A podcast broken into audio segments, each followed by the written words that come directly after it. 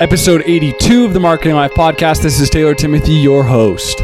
And today, guys, we're going to be talking about Facebook ad changes for housing, employment, and credit. Let's not waste any more time, guys, and dive right in. So, guys, basically, Facebook has opened up a new category in Facebook. It's called the special ad cor- category. If you guys haven't seen it yet, basically, it's limiting you with running ads for credit, employment, or housing. So basically it's it's taking away things from these types of ads. So basically you can't you can only do such a tight radius around certain things for housing, for credit, and for employment. So it's making it harder for advertisers that are in these specific industries. So I'm just going to read some stuff from there. If you guys actually go on Facebook and click the button that says help choosing an ad, special ad category, it'll pop open this thing that I'm about to read to you guys.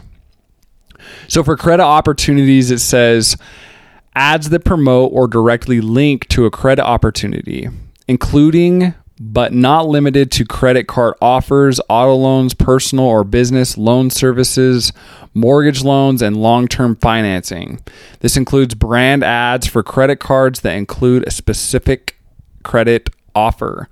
So basically, it's just limiting people on how they can do their targeting and different things like that. As far as the employment opportunity goes, it says, ads that promote or directly link to an employment opportunity, including but not limited to part or full time jobs, internships, or professional cert- cert- certification programs. Related ads that fall within this category include promotions for job boards or fairs, aggregation services, or ads detailing perks a company may provide, regardless of a specific job offer. So again, like recruiting and and trying to get people to come work for you and your business, again, it is limiting you on those types of things. Housing opportunities or related services, ads that promote or directly link to a housing opportunity or related service, including but not limited to listings for sale or rental of a home or apartment homeowners insurance, mortgage insurance, mortgage loans, and home equity or appraisal services. So, again, guys, it is tightening down on these industries. So, uh, basically, what the, it is limiting when you come in here and hit this checkbox for these types of things, if you come in and start creating these types of ads, it removes different targeting. So it says zip code selection is unavailable. Location selection must include all areas within a 15 mile radius of any selected city address or drop pin. You, when using custom audiences, be sure that your audience selections do not discriminate against people based on certain personal characteristics. So they've also gone in and limited with detailed targeting. Some detailed targeting options, which may include demographics, behaviors, or interests, are unavailable. Excluding any detailed targeting sections is unavailable. So they're really coming in and not allowing us to target like we want to. All of your saved audiences, so using lists and using 1% um, all of these have been disabled. So it's going to be a lot harder to run ads in these specific industries as far as that goes.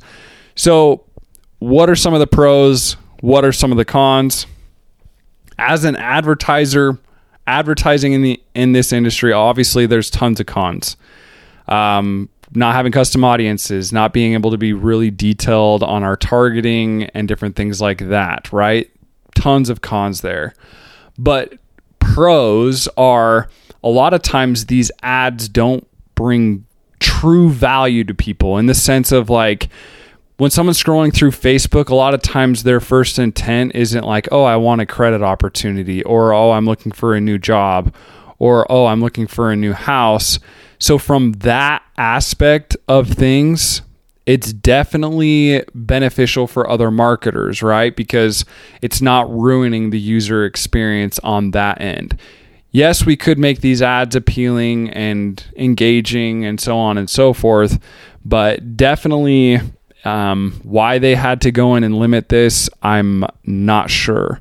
So, all in all, is in my opinion, it's just overall a con, in my opinion. Because if they start doing this in other industries as well, it's going to be so much harder to get leads and sales coming in through Facebook, right? So, a couple more things I forgot to throw in there. Like, basically, if you go into these audiences, you can't target age groups even. It locks you in at 18 to 65, and you can't target genders as well. So, like I said, guys, it's getting tight out there. Um, is it possible to continue to generate leads and sales? Of course. Um, I've I've seen results coming in with this limited type of thing, but the truth is it could get hard. You're just gonna have to be very strategic when it comes to your copy. You're gonna have to be very strategic when it comes to your visuals and things like that. So it's definitely going to hurt the bad advertisers out there, and the good marketers are just going to keep on keeping on. So, thanks, guys, for listening to this episode, episode 82.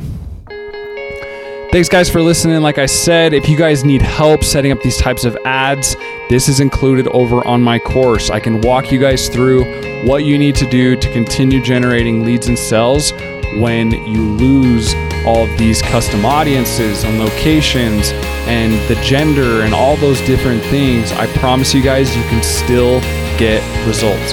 So go over and check out my online marketing master course that will teach you guys all of this, and then I'll work with you guys for three hours one on one. Thanks, guys, for listening, and peace.